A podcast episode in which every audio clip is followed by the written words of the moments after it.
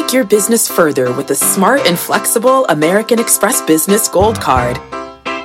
You can earn four times points on your top two eligible spending categories every month, like transit, U.S. restaurants, and gas stations. That's the powerful backing of American Express. Four times points on up to $150,000 in purchases per year. Terms apply. Learn more at americanexpress.com slash business gold card. Electricity, a big idea that's inspired countless new ones. From powering the light bulb to virtually powering our entire lives. 30 years ago, State Street launched the Spider S&P 500 ETF, SPY. A big idea that inspired the world to invest differently. And still does. What can you do with SPY? Before investing, consider the fund's investment objectives, risks, charges, and expenses. Visit ssga.com for a prospectus containing this and other information. Read it carefully before investing. SPY is subject to risks similar to those of stocks. All ETFs are subject to risk, including possible loss of principal. Alps Distributors, Inc. Distributor. My mission is simple to make you money. I'm here to level the playing field for all investors. There's always a bull market somewhere, and I promise to help you find it. Mad Money starts now. Hey, I'm Cramer. Welcome to Mad Money. Welcome to Cramerica. Other people want to make friends. I'm just trying to make some money. My job is not just to entertain you, but to educate, teach you, put days like today in context. Call me at 1 800 743 CNBC or tweet me at Jim Cramer. You want to understand today's action? Dow surging 147 points, S&P gaining 0.63%, Nasdaq climbing 0.54%, a rapid rebound after yesterday's hideous beatdown. I'm going to make it real simple for you. The market is a spectacular, albeit mercurial fashion show, just like the real thing. The same stocks that would strut down the market runway greeted with oohs and ahs can be pelted by tomatoes just a few weeks later. Stocks that have languished in the bargain bin for months suddenly start selling like hotcakes. When styles change, we call that a rotation on Wall Street. Investors are furiously recalibrating what they're willing to pay for. And just right now, they're happy to pay up for the stocks of solid companies with healthy dividends and ideally big buybacks. You know what? They've lost interest in the stocks of fast growing companies when it comes to revenues that issue huge gobs of equity to pay people or come up with some bizarre new metrics to explain how they're really doing okay, even though they don't have much in the way of earnings, if any. In other words, the cloud stocks are out. Salesforce.com, ServiceNow, Adobe, Workday, Okta, CrowdStrike, Palo Alto, Zscaler. I could go on and on. These names were all smoking red hot. And now they're struggling. And you have to wonder, I know, I know what you're thinking at home. You're thinking they were hot. Now something's gone wrong. Have the fundamentals deteriorated? Not at all. Aside from a few exceptions, the numbers remain fantastic. They're just not the numbers people want. Last night, Salesforce reported a monster quarter, and the stories about how the guidance for next quarter was weak, I'm calling them misleading. We know Adobe's been putting up terrific results. Sure, Workday in Palo Alto seems to have disappointed a little, but they still got phenomenal growth rates. So why did these stocks get hammered today? Because we got one more story suggesting that we might have a trade deal. Maybe we're getting closer to a trade deal with China than we were two days ago when we first heard the murmurings that an agreement might be hard to reach. Whenever we get positive chatter about the trade talks, traders start betting on a resurgence in the global economy. And when the global economy accelerates, nobody cares about these stocks with a consistently smoking hot high revenue growth. Instead, Wall Street wants cyclical companies that were doing poorly and can post big earnings growth if we get a stronger environment from a trade deal. Last night, last night we spoke to Michael McGarry. He's the CEO of PPG. He told us many of his businesses were doing pretty well, but what really represents upside is the Chinese auto market, where PPG coatings dominate because of their universally high quality. If we get any kind of trade deal, this company could have a huge up year in 2020. So the stock flies to another all time high. When you think of Chinese autos, you gravitate to Illinois Toolworks, a manufacturer's manufacturer that rallied nicely today. Hey, they didn't even have a couple good, they had a couple of tough quarters, frankly. Who cares? Emerson Electric's chock full of China business, so it runs. Deere, oh, here's a good one. Deere just reported an extremely difficult quarter. Hey, no China trade deal, right? Uh, at a time when the trade talks looked like they were just done, dead. Now the stock's flying on the renewed hopes of a trade deal. Same with FedEx, stock that was just criticized by an analyst who suggested the other day estimates are too high. But that won't be the case if the trade deal with China improves. Even 3M, which has had its fair share of problems, has enough Chinese exposure to pique the interest of traders. What else works if we're making progress in the trade talks? Well, any kind of rollback in tariffs would be great news for the retailers. Home Depot got a lot of wares made in China, including many product lines from Stanley Black and Decker. So they both rally. The beleaguered Home Depot can rally. Who else wins from the trade deal? The banks. Because any deal is likely to allow our financial institutions to do more business in the People's Republic. Did you see that stock at JP Morgan today? Citigroup, Bank of America, even Goldman Sachs. Oh, and if you need confirmation that things might improve, look no further than the price of oil, which finally got some lift. Now, granted, oil is probably climbing because of OPEC supply cuts, but if the price of crude can rally, that means the oil stocks can rally, and the positive pin action from an oil stock that rallies immediately extends to the drillers, and it's conceivable that it might even extend to the beleaguered master limited partnerships. You went crazy? I found myself saying, Am I nuts? Union Pacific, the railroad. All aboard! Okay, get this. They came out with some grim tidings today. Fourth quarter volumes are going to be down at least 10%. In another market, this stock might have fallen 10%. On that news, no, went higher, much higher. The fashionistas drooled over the 7 billion plus dollars that Union Pacific returned to shareholders in the first three quarters of 2019, including five dividend boosts in the past nine quarters. Industrial volumes flat, ag minus two. Premium products off 14. Energy down 20. Coal, secular decline. Oh, that didn't matter at all to the buyers because expenses are being slashed left and right. Third quarter workforce down 13%. Trains running much more efficiently. 2,800 stored locomotives, allowing for a fabulously low operating ratio. And that's the real driver of performance of the rails. You layer on the possibility of a Chinese deal, and this, I got to tell you, Union Pacific is the one that benefits the most. Oh, and of course, the more cyclical tech hardware stocks work, the ones that play in 5G, data centers, autonomous driving, Internet of Things, that's IoT, electric vehicles, and artificial intelligence. All soared thanks to a terrific pre announcement by a little alpha called Microchip. They're undervalued by traditional metrics and, and trade on earnings, not sales, earnings and those earnings could rocket higher on a trade. So what are you be thinking about? Yes, it's the green light to Micron. It's the green light to Qualcomm. Yes, you can buy Broadcom. Yes, you can do analog devices. Texas Instruments up a little too much. That's what's working as long as the rotation lasts. So what do we do with the stocks that have been kicked off the runway? As I told you earlier this week, the sell off in the high flying growth stocks tend to last for a week or even weeks, sometimes longer. Do we really need the stock of Amazon when we can own the much less expensive dividend and buyback king like Apple? What's the appeal of Salesforce.com here? After the big Dreamforce confab is over, Alphabet stock rallied, but that's an anomaly based on a management shift, with investors maybe breathing a sigh of relief as the founders step down as co-CEOs with the much more focused Sundar Pichai. Sundar Pichai taking the helm is good news for that stock. There's one big problem with these uh, trade-related rotations, though. They're all as temporary as they are torturous. If the Chinese don't buy billions of dollars in pork, will the slow ones now later be fast because the times they are changing? If the president says he's not rolling back tariffs, if the December 15 tariff hikes go into effect, you'll want the stocks that were being sold today, not the ones that were being bought. That's why I recommend using these rotations to readjust your portfolio. The companies being thrown away are those that are surfing the biggest secular growth story of our era, the digitization of enterprises. They digitize or die. And only about 15% of the world's enterprises have adopted the core digitization of the cloud. That's why I say wait a couple more days, then start doing some buying in the out of fashion stocks, anticipating the next wave up. These fashion rotations, well, let me give you the bottom line. They don't turn in a day. So wait a little longer and then pick your favorite digitization play from the ones I just talked about. It's better to catch them on the way down, not chase them on the way up. Let them come to you. Fortunately, that's exactly what they're doing. Cody in Michigan, Cody. Hey, Jim, first time caller, newer investor. Can I get a booyah? Booyah! Thank you. Welcome. So I got into L Brands near the 52 week low of 1580 um, on November 20th. I got out a week later after 18% run up, and uh, a week later gave up 11%, but today it jumped about 8%, uh, Right. closing at 1870. Should I get back in, uh, given the whole rebranding and the Victoria's Secret structure, or right. what should I do? Well, you see, I got to tell you, Cody, I am addicted to high quality.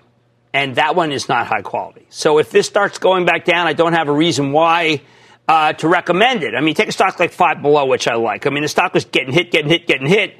Uh, Matthew Boss the other day from JP Morgan saying, you know what, it's good. Then they report a great quarter tonight and the stock is soaring. I'd rather have high quality that's down than low quality that's really down, hoping for a bounce. And that's what you're playing with. That's called playing with fire. I need Aniketh in Texas. Aniketh. Hey, Jim. I'm a high school senior, and I wanted your opinion on ARWR, Arrowhead Pharmaceuticals. You know, this So one, the they just did an split- equity offering. Remember, we liked it. It went up 60%. They did an equity offering. Now the stock is trying to settle because they've got a lot of supply out there. You got to wait four or five days before we see this stock settle because there's stock all over the place. Just, they flooded the joint with merchandise. We can't buy in until we see it settle. I need to go to Tom in Illinois. Tom. Hey, Jim, thanks for taking my call. You're welcome. Yeah, Jim, I've noticed that uh, Luckin Coffee has been going up for the last couple of weeks Right. on a daily basis, and I was wondering if you consider this a buy at this point, and how do you think this will affect Starbucks in China? Well, I think that they're on parallel tracks. I mean, uh, this stock turned out to be undervalued uh, because it's growing so fast. We talked about with the Nigerians just today when I was on Scott Wapner's show. I think the stock has advanced too much, started selling off today. I prefer Starbucks. Why? Because I like the bluer chip names. And I also, uh, you know, have an aversion to buying Chinese stocks because of the temper of the times. All right, people, listen to me. Use this rotation to readjust your portfolio. Wait a couple more day- days, then catch your favorite on the way down. That's how we use rotations. We don't chase up. We let it come to us. Mad Money tonight. The truth will set you free and it can help your portfolio. I'm telling you why.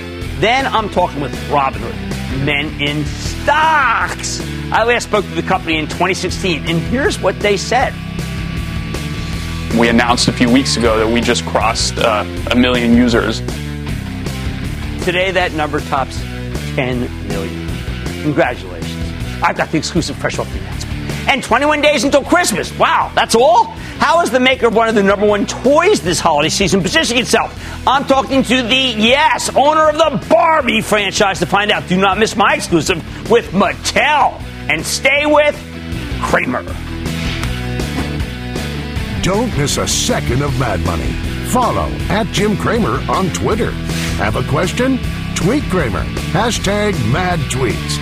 Send Jim an email to madmoney at cnbc.com or give us a call at 1 800 743 CNBC. Miss something? Head to madmoney.cnbc.com. Fact. Running a business is not getting easier on your wallet. With higher expenses on materials, employees, distribution, and borrowing, everything costs more. Also a fact. Smart businesses are reducing costs and headaches by graduating to NetSuite by Oracle. NetSuite is the number one cloud financial system, bringing accounting, financial management, inventory, and HR into one platform and one source of truth. With NetSuite, you reduce IT costs because NetSuite lives in the cloud with no hardware required. Accessed from anywhere, you can cut the cost of maintaining multiple systems because you've got one unified business management suite. You improve efficiency by bringing all your major business processes into one platform, slashing manual tasks and errors. Over 37,000 companies have already made the move. See how you'll profit with NetSuite, and then you can think of all the ways you could be spending the money you save. Company retreat in Malibu, anyone? By popular demand, NetSuite is offering a one-of-a-kind flexible financing program for a few more weeks. Head to netsuite.com to start saving. When you're hiring, the best way to search for a candidate isn't to search at all. Don't search, match with Indeed. Indeed is your matching and hiring platform with over 350 million global monthly visitors, according to Indeed data, and a matching engine that helps you find quality candidates fast. Use Indeed for scheduling, screening, and messaging to connect with candidates faster. Plus, 93% of employers agree Indeed delivers the highest quality matches compared to other job sites, according to a recent Indeed survey. Leveraging over 140 million qualifications and preferences every day, Indeed's matching engine is constantly learning from your preferences. Join more than 3.5 million businesses worldwide that use Indeed. Listeners of this show will get a $75 sponsored job credit to get your jobs more visibility at Indeed.com slash Mad Money. Just go to Indeed.com slash Mad Money right now and support this show by saying you heard about Indeed on this podcast. Indeed.com slash Mad Money. Terms and conditions apply. Need to hire? You need Indeed. Could this be the holiday season where Mattel, the iconic toy maker, finally turns itself around? For years, the company behind Barbie, Fisher Price, American Girl Dolls, Hot Wheels, Woo, and lots of other owned and licensed brands has struggled. Mattel's going through a rotating cast of CEOs, four in as many years. They've had to cope with the uh, bankruptcy and liquidation of Toys R Us, monster for everybody. And earlier this year, they had an accounting investigation. But under the leadership of its current CEO, Ynon Kreiz, the company seems like it's gotten its act together. The accounting issue is behind them. The fallout from Toys R Us has been put to bed. And at the end of October, Mattel reported an excellent quarter. So it's the comeback for real. Let's check in with Ynon. He is the chairman and CEO of Mattel. Learn more about his company's doing and where it's headed. Mr. Kreiz, welcome to Mad Money. Thank you. Now, I want everyone to know this. This man told me that there would be a series of things that would happen. They'd put an accounting scandal behind them. They would cut costs rather dramatically. They would start intellect- using intellectual property. They would be able to make it so that they had no problems with the tariffs. Everything you said happened. How come? Well, when I joined 18 months ago, I saw an opportunity to transform Mattel into an IP driven, high performing toy company. Intellectual property, right. And we put together a strategy that had two phases. In the short to mid term, it was about restoring profitability and drive top line growth. Mm-hmm. And in the mid to long term, was about capturing value from our IP. And we've been executing exactly as planned. In terms of restoring profitability, for five quarters in a row, we improved reported operating income, EBITDA, earning per share, and gross margin. Five quarters in a row, each of these metrics. We are now in, on, on, pace to reduce our cost base by more than $854 million. Run rate savings exit, exiting 2019. We're putting together a capital light strategy to dramatically reduce. Capital reduce. You still own a lot of factories. You guys were a giant steel mill of toys, right? That's over. You Well, still own some plants, though. It is. We do own plants. We are in the process of reducing our manufacturing footprint. We already took out one, uh, reduced, uh, consolidated one plant in Mexico. More coming. We announced that we are reducing, uh, uh, achieving uh, cost efficiencies of $50 million starting 2020 uh, into 2021 and beyond. Fix that balance sheet, no short term uh, real issues. Now you do something else. You're from the entertainment background. You took a iconic, but kind of like, you know, languishing doll, Barbie, 12%? Double digit increase? How? Well, Barbie is doing great. We actually had now eight consecutive quarters of growth, seven of which have been double digit. This is a phenomenal performance driven really by our ability to make Barbie part of pop culture, current and contemporary with, with today's demand. Look at these beautiful dolls. Um, this is part of uh, a co- pretty uh, complicated line of a lot of innovation, a lot of new product. This is the Barbie uh, Fashionista, which is the number one representative of, of diversity and inclusion. Here you're looking at Barbie in, in, um, in- on a wheelchair. Right. And Judge Barbie, which is part of the I Can Be line, which is really a way of, of us representing more than 200 careers for Barbie and empowering girls to do anything they want to be. In the meantime, you, you're, you know, the entertainment business, you, you got some movies lined up, movies that a lot of people might see in the way we used to think about uh, Toy Story, so to speak. That's right. We've announced eight movie projects with some of the biggest and most um, uh, successful filmmakers of today. We have two movies in, in, with Warner Brothers, in partnership with Warner Brothers, two with MGM, with Sony, with Paramount, with Jason Blum. People like Tom Daniel Hanks that I would not normally associate with Mattel. That's right. So Tom Hanks uh, is in partnership with us for a great project together, w- uh, together with Paramount and Akiva Goldsman for Major Matt Mason. The Barbie project is also one that is going to be really exciting in partnership with Warner Brothers, Margot Robbie as the lead actor, uh, Greta Gerwig and Noah Baumbach as our Mhm. creative partners, writers, directors, and it's going to be great. This is because your background, which is not just traditional toy. That's right. I, I have a strong background in content and IP, and this is really the opportunity that I saw more in the mid to long term in terms of commercializing our brands and finding transformative opportunities for us to be part of other verticals that are directly adjacent to the toy industry. Think film, television, live events, consumer product and merchandise, games, music, all of which represent tremendous opportunity for a company like Mattel that owns such a strong collection of colossal, generational global brands that have so much resonance and appeal. Right, toys uh, traditionally 85% in the industry made in, in China. You're about, about two thirds. Uh, that is considered to be good, but isn't the truth that that's still a lot when we have new tariffs coming and it's going to hurt your profitability? Well, we are in a better position than the industry average given our product mix, but we are obviously monitoring and looking closely at the situation regarding tariff. Our job is to develop and design an, an organization that is flexible, that can respond to market changes. And, and this fast, is exactly like Baby Yoda is not. I mean, the old Mattel, Baby Yoda would probably come out what? Uh, you know, like when a sequel comes out or something. Yeah, Baby Yoda is a great phenomenon. It happened fast, right. and we were able to move really quickly and with great design and supply chain capabilities. Are able to now put the product on shelves April 1st. It's already available for sale, and we're very happy to be part of, uh, be part of that phenomenon. Infant, toddler, and preschool was what I knew Mattel as. They're not doing well. What are you going to do?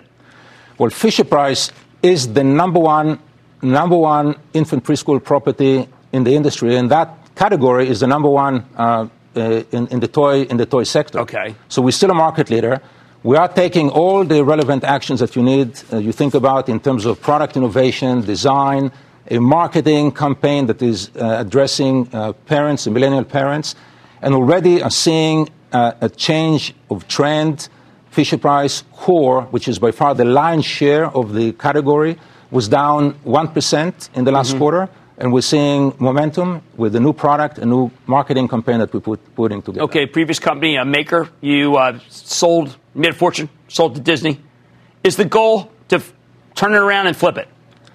We're building a great company. We're leveraging the capabilities we have, the assets that we own, the market standing that we have, reaching over 375,000 doors globally, working with all the major retailers all over the world. And you're seeing now a trend in addition to five quarters of improving profitability, we now had three quarters of, uh, regaining top line growth in constant currency and two as reported. We haven't done that since 2013. So you're seeing strong momentum on, on, on, on profitability, momentum in top line, and more will come. All right. Sounds like you're staying, and the turn is real. okay, that's Ynon Kreiz, the chairman and CEO of Mattel. Remember what I said? He said all these things were going to happen. I waited. They've happened. Mad Money's back after the break.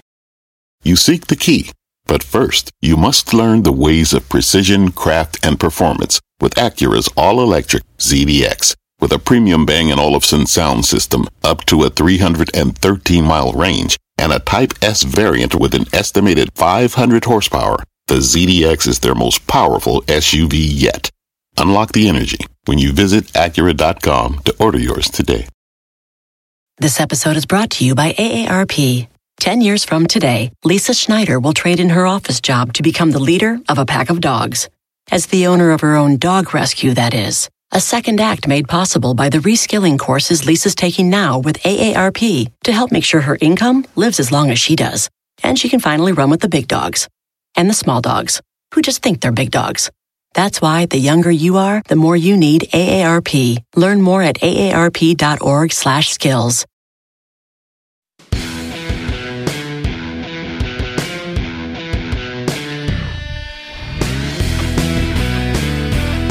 Uh, you want to know what disruption really looks like when you're looking at it. It's about what happens when the discount brokerage firms over the past few months get really just, I mean, slammed. First, Schwab got rid of commissions, forcing TD Ameritrade and E-Trade to follow suit. Then a couple weeks ago, we learned that Schwab is buying Ameritrade because they're desperate to consolidate. What's driving all this turmoil? You know what? I, you know what I think is? I think it's Robinhood. It's the privately held operator that launched its commission-free brokerage platform in 2015. This company's been growing like we ten times since we saw them last in 2016, threatening legacy operators, forcing them to play by a new set of rules, a good set of rules. As of today, 10 million people have accounts at Robinhood. That's more accounts than E-Trade and only a little less than the 12 million or so at Schwab or Ameritrade. How did they do it? Robinhood's got a great handle on what millennials want. The median age of the customers is just 30, and about half of them are first time investors. You know, I love that. It's what makes this company so enticing to its venture capital backers, giving about $900 million, more than that in a second. It's why they've been able to disrupt the entire industry. So let's take a close look with Vlad Tenev and Baiju Bhatt. They're the co founders and co CEOs of Robinhood. Learn more about how they upended the online brokerage space and what's next. Vlad and Baiju, welcome back to Mad Money. Thanks for having us. It it's is awesome a delight, delight to have you because when I met you, I said they got it. They got it. They figured out what the millennials wanted. But 10 million? I mean, what, what are you adding a day? So we've been growing uh, very quickly over the last couple of years. one of the things that we're really excited about is our customers tell us over half of them are investing for the first time with Robinhood. So it's taking the market and, and really growing it substantially. All right, now we could argue that yes, you have 10 million, but that they're small. Uh, now I could come back and say, well, of course they're small. These people are young; they don't have a lot of money. But uh, relatively, do you say to yourself, well, look, we have 10 million, but but that is not apples to apples versus an E Trade or a, or a Schwab? Well, like you mentioned, when we first came here a few years ago, we were at 1 million, um, and we thought that was quite an awesome milestone. And now we're here with, with 10 million accounts with uh, Robinhood. And I think it's, it's just a testament to what we've been able to do. We're proud of the fact that we've enabled so many younger investors and first time investors to have access to the markets because we believe uh, that the more people that have access to the markets and can start investing earlier, the better off our economy will be. All right, but let, us play devil's advocate. Is it really commissions that kept these people, or is it an app? Is it an ethos? What made these people not open an account with the other guys and open it with you? See, I think uh, when we first started Robinhood, uh, which was you know several years ago now, we had you know lived through the financial crisis of 2008, right. and we had seen how the younger generation had felt really frustrated, disenfranchised with the way that the system worked. And we saw an opportunity to build a product that really spoke to that generation. And commissions is a part of it. Right. Part of it's also building a product that's easy to use, that's mobile centric, and that really puts customers first. Right. And all these things together have been what's really driven us. And the other part about this is, is that from the very beginning, our mission has been to democratize the financial system. Thank you. Um, and for us, this isn't a headline, it's not a gimmick or a billboard ad. It's the central reason why we started the company, and it flows through all the decisions that we make. Now, when uh, I started the Street.com, I went out to see Trade, and what was their mission? To democratize. Now, what happened that they didn't necessarily lose the? They good business. But you knew the next step was to get rid of commissions and have a better app. Is that, is that what empowered people? Our focus has always been on three things. One, and this one's very important, is to get as many first timers, new investors into the markets and opening up access. The second is to grow with our customers. We want to fill a variety of financial needs for our customers, not just investing, right. but we recently announced our cash management program, right. which gives right. customers uh, a high interest, very competitive interest on their uninvested cash as well as a great debit card that's accepted at over 75,000 ATMs worldwide. And the third is international expansion. We recently announced that we're coming to the UK and started giving people the opportunity to sign up for early access. And that's part of our overall goal of giving Robinhood and the best possible tools to as many people around the world as possible. Okay, so let's go over what people are doing. You do not do fractional shares. We don't have fractional shares right now. So are people buying these three, four, five dollar stocks that we may know are not that good? Or are they putting buying one share of an Amazon and one share of an Alphabet, meaning you know the, the so-called new blue chips? I mean, how do you encourage them to be responsible? Are they doing with ETFs? Because I like the you know, we had Anthony Noto in here, you know, the guy who runs SoFi. I don't want people to buy junk, I, but people have every right to buy whatever they want. We accept that. What kind of stocks are they buying? So we see a lot of our customers for the very first time wanting to buy companies that they've heard of, obviously. Right. So we see companies like Apple that are very popular okay, on our platform. Good, good. And we also have made a real dedicated uh, push to making sure there's more content on our platform that helps yes. customers learn and understand what they're doing when they get into the system. So one example of which is we earlier this year acquired a company and launched the Robinhood Snacks podcast, right, which uh, which well, I personally funny. really love. Fun, but yeah, yeah, I thought it was catchy. Yeah, I love it's that. Good, I listen to it uh, pretty regularly, and I think that's an example of the kind of things that we're doing, so that as people are getting started with investing, mm-hmm. they have the they have the tools and they have the information so that they can grow as investors. Okay, uh, uh let me just Vlad. Uh, you heard my narrative at the top. Got nine hundred million dollars. I believe you as the disruptor that triggered a domino effect. Is that uh, too apocryphal, or is that really what you think happened too? Well, we've always been focused on opening up access and being the, cu- the most customer centric right. financial services company. And I think in some ways, what's happened in the industry uh, is great for consumers. Right. People are paying lower prices, and that's uh, that's something that's gone beyond Robinhood and is now available to tens of millions of consumers across the U.S. Right, and people should know that you can make money order flow. You can make money on account balances. You've never hidden that. There's no, there's not. This guy, you guys have been completely transparent about what's going on. Yes, we generate revenue in a number of ways Robinhood Gold, order rebates from market makers, stock loan, uh, interest right. on cash, and now interchange from debit card transactions with okay. the cash management offering. The one thing I'd sure. add to that is that while the ways that we make money, like Vlad mentioned, are there, mm-hmm. the thing that makes Robinhood really unique is that it's incredibly efficient in the way that it operates because we're from the ground up a technology company, which allows us to build really modern systems that have our systems be much more automated, much more stable by just having code execute. Okay, so uh, the last question I have is uh, I know you've got small investors and these other guys, but when I first heard about you, I felt maybe it's happening again. Maybe people understand only a piece of a great company is back, not just an S&P. They have smart. They're smart. They know how to Google.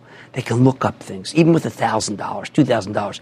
They're getting involved in buying shares of great American and international companies. Am I right, or have we just been brainwashing and thinking we're too stupid to own individual stocks? Is it changing? So one of our core values is that participation is power. Yes. And I think that kind of just says it all. Everyone in this country and soon around the world should have the ability to participate in our financial system it's something that the two of us, you know, really hold dearly and mm-hmm. and appreciate as even the small society. people because your accounts yeah. are not as big as the E Trade. Those people, right? Those mm-hmm. people mm-hmm. can get a piece of America, Absolutely. piece of a corporation, and you're bringing it back because it's been dead. It's been dead for a decade, and I'm really proud of what you guys are doing because I'm sick of hearing that you can't ever own a stock and do well. And they're just all you got to do is own an index fund because you're stupid. It's not true. American people are not stupid. You're empowering them. Thank you for what you do. That is Vlad Tenev. You bet. That's Vlad Tenev and Baiju Robin Robinhood co-founders and co-CEOs who make me excited again that people are looking at individual stocks. Thank you, gentlemen. Thanks, bud. Stick with Cramer.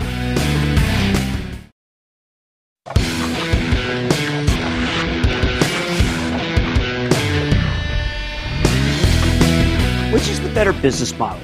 being a single source of truth for your customers or being the world's biggest source of untruths for people who don't know better. I'm not trying to deliver some sort of righteous homily about ethics. This is mad money. I'm talking about the struggle between two very different business models. One championed by Facebook's Mark Zuckerberg, the other by Salesforce.com's Marc Benioff. Facebook doesn't care whether its ads are true. It just cares about advertising dollars. It's the equivalent of a utility common carrier. It doesn't care who rides on it. It's not a newspaper. But Salesforce, on last night's conference call, we get more than just the usual facts and figures about what about. It's still another blowout quarter that, by the way, people didn't think was a blowout. On top of that, Benioff delivered a, a to uh, the value of truth, and when I say value, I mean dollar value. Benioff argued that businesses need a customer 360 approach. Bring in a single source of truth so the people inside and outside your organization know that your company can be trusted with your data, with the facts, with the figures. The word truth surfaced dozens of times on the call. The subtext here Benioff wanted to distinguish Salesforce MO from a company like Facebook, which Benioff has uh, argued could have a far more amoral approach to business. Earlier this year at the World Economic Forum, Benioff famously described Facebook as akin to smoking, a bad habit that gives you cancer. He's been adamant that the government should step in to regulate companies like Facebook that don't care about distinguishing between truth and lies in the ads they sell.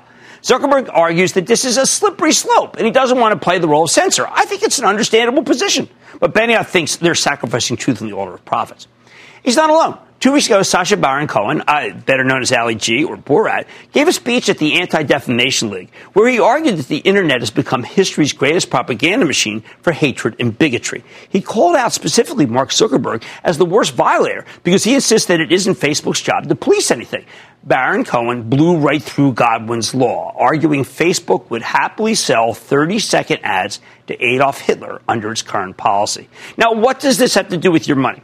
Until last night, I would have said nothing. I thought this stuff was all pretty philosophical, ethereal, but now I know better. I think Benioff is taking out a strategy that says you can't trust companies like Facebook because they don't care about your truth. Whereas you can trust a company like Salesforce because its ethos is about truth. I used to believe the marketplace would ultimately decide whether freedom of reach, Zuckerberg's philosophy, could coexist with freedom of speech. But after listening to these critics, I don't know. I'm worried that uh, I think we're headed toward a future where Facebook may have to be regulated to avoid the more universally regarded as heinous ads out there. I think some of it, soon, it, it, if someone pays Facebook uh, to facilitate a genocide ad, they're going to have to take that ad down and they're going to have to give the money back. Either Facebook does it themselves or I think the government will do it for them. You could argue that these are two competing ideologies or competing approaches to business. That's certainly how Benioff frames it. It might be a little more complicated than that, though.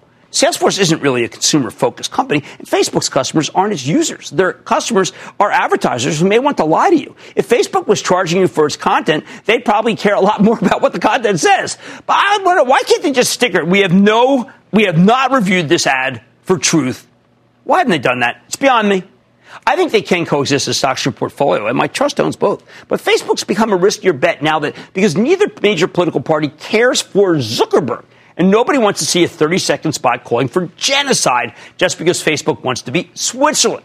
With Salesforce, you simply don't have that kind of regulatory risk. So as both of these stocks go down, now that they're falling out of favor on the Wall Street fashion show, I have to tell you, I do prefer Salesforce.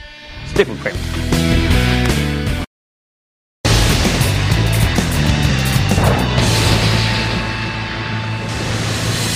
It is time. It's time for the light round. And then the lighting round is over. Are you ready? Skate down. Time for the light round. I'm going to start with Carol in New York. Carol. Hi, Jim. In light of Monday's discussion about keeping an eye on selling into strength, on a day like today, even though my position in KLAC is still down significantly, would I be selling some? No, no, no, no, no, no. Um, uh, it, it, this is KLAC or KLAT? KLAC, uh, Clack, um, is the one I want to. I do want you to own KLA-Tencor. I do prefer. Um, by the way, just now KLA. I prefer Lam. K. KLAC. Oh, okay. That's K. That's another symbol. Um, yeah, I mean, I don't know. That's it's up three. I think. I'm sorry, the stock is up big. I thought you said it was down big. Uh, don't touch it. It's a very good situation. Okay, let's go to Crystal in California. Crystal. Happy holiday, Mr. Cramer. Thank you? you? Thank you. Do you think Twitter is still a good company to own? I'm in my own. I, I, I had gotten po- more positive on Twitter. I have to admit that I think it might be ill advised that Jack Dorsey spends the next six months in Africa because I think that's hard. I think it's hard to manage a company from there versus where the rest of his staff is. It makes me um, I, I, more concerned. How about that? I think it's ill advised. Let's go to Peter in Idaho, please. Peter. Good afternoon, Jim. How are you doing? I am doing well. How about you? Doing great, doing great, Jim. Jim, I've had some success with LGI in the past, but I'm wondering what a professional thinks. Well, you know, not my fave. Not my fave. Uh, I, I, do uh, prefer. Wow. Um, I want to be sure again. LGH is a housing company, and that's not the right symbol coming up. So LGIH. LGIH. Oh, okay. LGI. I know LGI Homes. That's a very inexpensive stock. It's a good stock. Uh, not as good as uh, as Lennar, which is what I'm recommending, but it's good. Let's go to Quindell in California. Quindell. Hey Jim, how you doing, Jim? I'm doing well. How about you?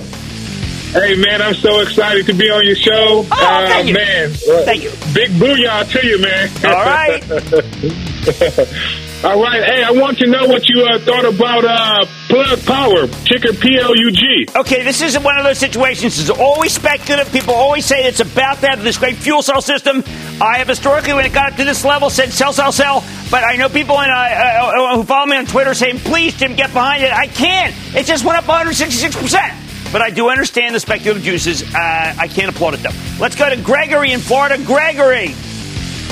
Big booyah, Jim. Thank you for taking the call. Thank you for everything you do for oh, thank you. and interesting for us home gamers. Thank you. Uh, listen, uh, a few months ago, I took a small position in Ventas, VTR. Since then, taken about a 20% haircut. Uh, management gave really disappointing guidance on their last call. They were not very optimistic on the senior housing and reduced guidance. Uh, you know, I know you said Debra Cafaro is uh, bankable CEO. But Jim, is the thesis still good? I, I was um, I was stunned. at that last conference call. I was stunned. I, I was very surprised. Uh, they're in the penalty box. I wish they weren't.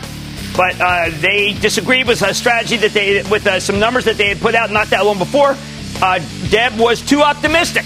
And uh, so that stock is in the penalty box. I have to be truthful to my own view. Let's go to Larry in California, please. Larry. Good. Hello there. Hello from California there. Oh, thanks for calling, Larry. What's up? Uh, question. A few weeks ago in Barron's, uh, they ran a story about three mutual funds that have beaten the S&P 500 so far this year. Okay. Uh, one of them, say, uh, knock on wood, I own uh, is Vanguard Dividend Growth. Okay, good fun. The other is Fidelity Growth. Good fun. And the other one is T. Rowe Price and Okay, Midcap. these are mutual funds. How about a stock? Okay, I'm getting to that. All right. Uh, uh, the second, the, the later. number two holding of T. Rowe Price is COO, which is Cooper. The Cooper Cooper's company. good. It's a contact lens business, it's a growth business. I understand it. I think it's not bad. Uh, not my favorite, but because a little pricey, but not bad. And that, ladies and gentlemen, conclusion of the lightning round. The Lightning Round is sponsored by TD Ameritrade.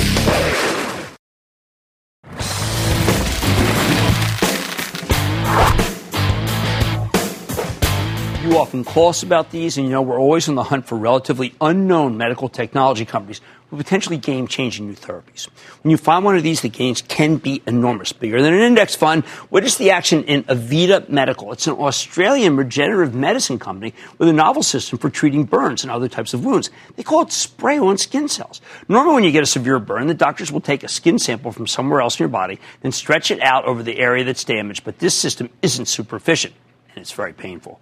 Last year, though, the FDA approved Avita RECELL system. They take a little bit of your skin, they spray it on the burn area to get healthy new skin growing. The key here is that their system requires a lot less donor skin to work, and because they're spraying on you, it tends to heal more evenly than the current standard of care, which heals from the outside in. More on that in a second. It's an intriguing story. That's why Avita stock has rallied more than 600% year to date. However, this thing is still pretty new. It came up from the pink sheets and just started trading on the NASDAQ a couple of months ago. And extremely speculative, almost a billion dollars though. Still, I think it's worth doing some more homework. Let's take a closer look with Dr. Mike Perry. He's the CEO of Avita Medical, symbol RCEL, to learn more about this technology and what it means for the company's future. Dr. Perry, welcome to Mad Money. Good to see you, sir. Thanks. Thank you. Great Thanks for coming you. on. All right, so some people think the following has to be too good to be true. Uh, reduced donor skin requirement up to 97.5%, significantly less donor site pain, significantly higher patient satisfaction with donor site appearance, significantly better donor site scarring results, significantly greater incidence of donor site healing, one in two weeks. How is this possible versus the current standard? We're changing the paradigm and really increasing the outcomes for patients. Um, this is possible because of the technology that was invented by the surgeon in Western Australia that started this around the time of the Bali bombings. And uh, has uh, this was in her laboratory at the time and uh, has really been revolutionary for patients. We just launched in January of this year. Now, the in the FDA has approved it. Have Yes. they approved it for all sorts of degree burns? Uh, they approved it for second and third degree Second and burns. third degree yes. burns. Yes. Um, how much quicker is it healing? Um, it's it's healing approximately the same time. It's the amount of donor skin we're taking so substantially less. Um, yet we're getting a better course of healing in approximately the same time. Uh, savings to the system? Savings to the system are fantastic. So not only are we increasing the outcomes for patients and really enhancing them, uh, but we are saving money for the healthcare system. For example, um, Maricopa, which is in Arizona, second largest burn center in the United States, they estimated that by using RECELL consistently, they'll save $28 million a year. Okay, now I should tell you, and that's a staggering number, but I made some calls uh, in the dermatology field in New York. I was surprised of the lack of awareness of what you offer. So, where are you in the educational campaign? In the educational end of things, we are already actually in over 50% of the burn centers in the United States. And for those burn centers that we're not in, you know, it's one of those things where uh, you, you've got to get your time and get rolling. Uh, but we have our clinical training specialists, and our medical affairs team. Um, they're out there, they're working hard. And um, I'm really proud of the progress that they made over this year. Again, remember, we just launched in January this year. And uh, uh PMDA approval of RECELL in Japan matters? Oh, it matters a lot. Uh, it's under review right now. PMDA is the Japanese equivalent of the FDA. Mm-hmm. Um, they're under review. We're expecting a broad label. Um, broad indications, not just burns. Okay. Um, and that will be coming in next well, calendar year. Perhaps cosmetic? Um, perhaps some element of cosmetics. We're transitioning into cosmetics through vitiligo. Uh, vitiligo is that disease where you get white spots in your oh, yeah. skin where you right. don't have pigmentation. Uh, Michael Jackson's probably the most well known for it. Right. Um, and previously, you, you couldn't repigment yourself. Uh, you with our system, we can restore pigment to its original. We will be able to. We can do this in other countries. In the U.S., of course, we need to run our randomized clinical control. Uh, one trials. of the most horrible things that we read about in the papers, and it's just devastating: pediatric scalds. Yes, but that's a separate category. And when? How's the FDA feel about your product in that? So right now we're not approved in pediatrics. We're approved in adults. We are doing two trials though in pediatrics. They're being funded by the government, so this is non-dilutive capital for us. Um, Twenty-five million dollars for the two pediatric trials, and uh, one of them is specifically in pediatric scalds. And you know, child knocks uh, a boiling pot of water off the right. stove. Um, this this is really horrible. Treating them early is the key and we're going to be doing that, and we've already done it in other countries, and we've shown the outcomes uh, really almost scarless healing. In your uh, documents, you talk about outside in versus inside, and it was confusing to me. Unfortunately, never had to have this kind of situation, but obviously, outside in the current uh, current standard of care seems very uh, antediluvian versus what you're doing. yeah, so it's really how do burns heal.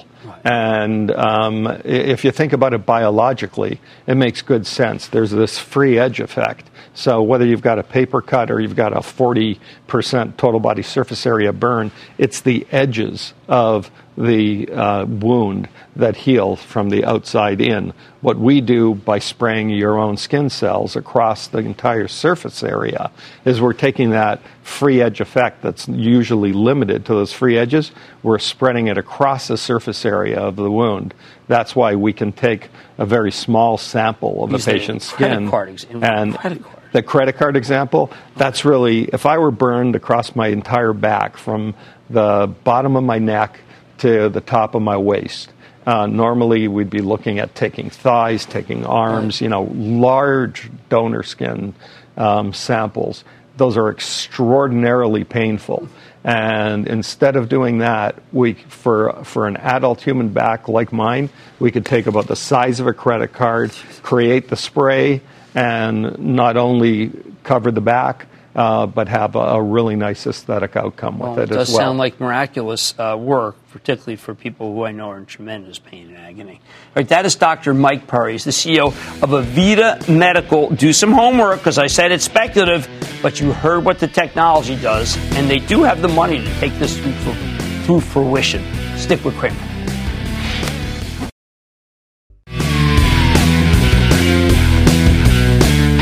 Congratulations to those guys at Five Below, and of course, Matt Boss. Blowout quarter. Like I said, there's always a bull market somewhere, and I promise I'll find it just for you right here on Mad Money. I'm Jim Cramer, and I will see you tomorrow. This podcast is supported by FedEx. Dear small and medium businesses, no one wants happy customers more than you do. That's why FedEx offers you picture proof of delivery, packageless and paperless returns, as well as weekend home delivery to 98% of the U.S. on Saturday and 50% on Sunday. See the FedEx service guide for delivery information. FedEx Ground service is also faster to more locations than UPS Ground. See what FedEx can do for your business. Absolutely, positively FedEx.